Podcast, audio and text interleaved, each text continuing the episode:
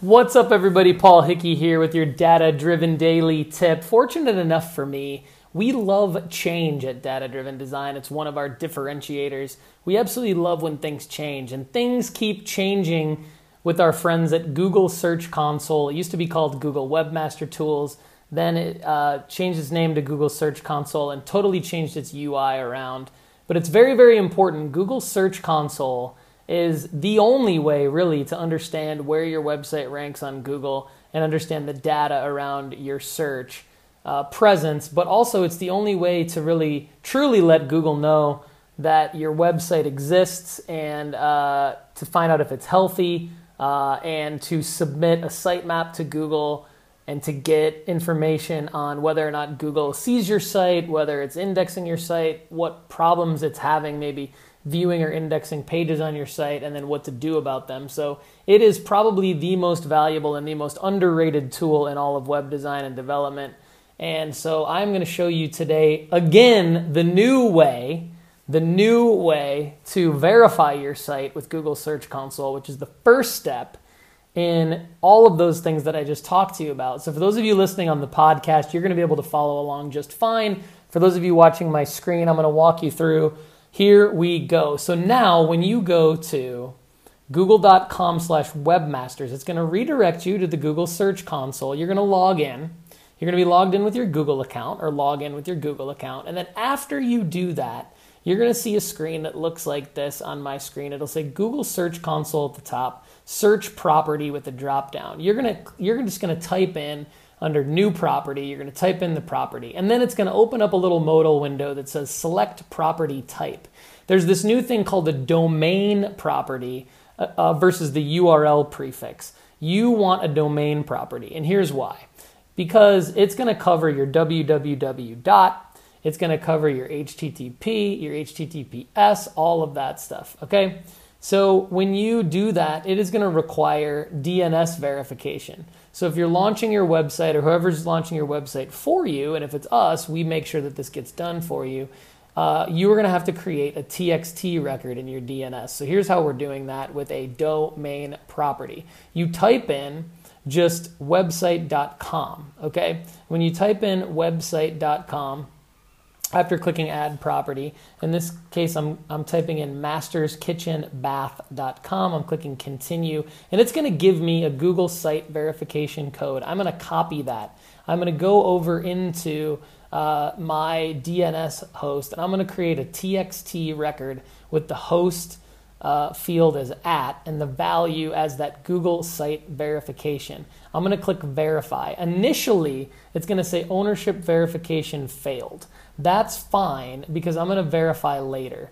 Uh, it's going to take usually maybe 10 to 12 hours to actually have the DNS propagate uh, enough so that your website actually gets verified by Google. And if you're using WP Engine, I would highly recommend you go into WP Engine on your WordPress site up at the top left hand corner of your dashboard, click the general settings, and then click purge all caches. That's going to help speed things up.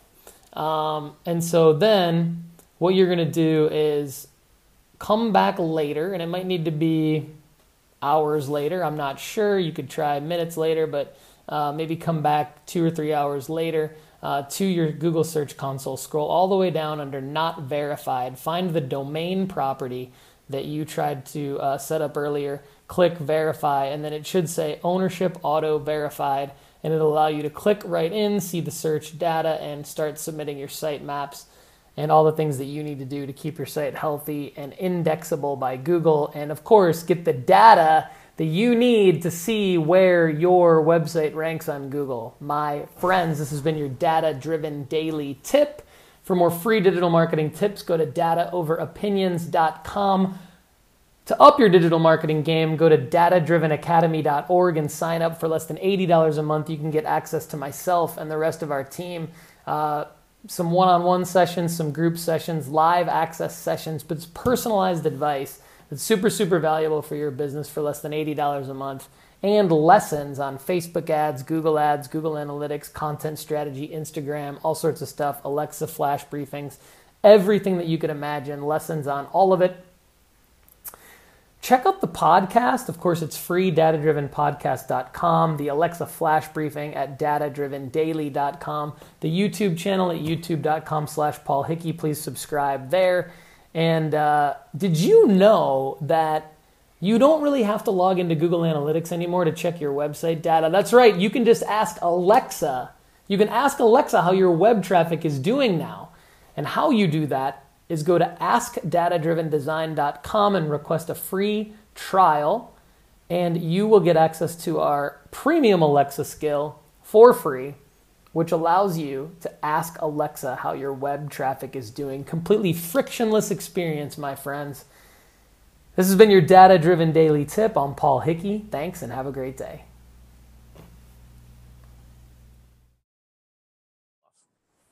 Cool. So the thing that intrigues me the most, I think, right now is Alexa for Business, and I think the reason why is because um, I think that everyone in in business right now, whether they own a business or whether they're a marketer, or developer, or what operations person or whatever whatever role they have, and regardless of how long how long ex- experience they have in their industry, I think everybody, and this just might be my opinion, but it seems to me that most people think of Alexa that I talk to and interact with as like a B2C, like they, they have, they might have one in their home and they're using it as, they might be using it for entertainment or for the blueprint stuff that you talked about, which seems awesome. I don't want my kids doing one to make fun of me, but uh, the make fun of dad thing's kind of a funny idea.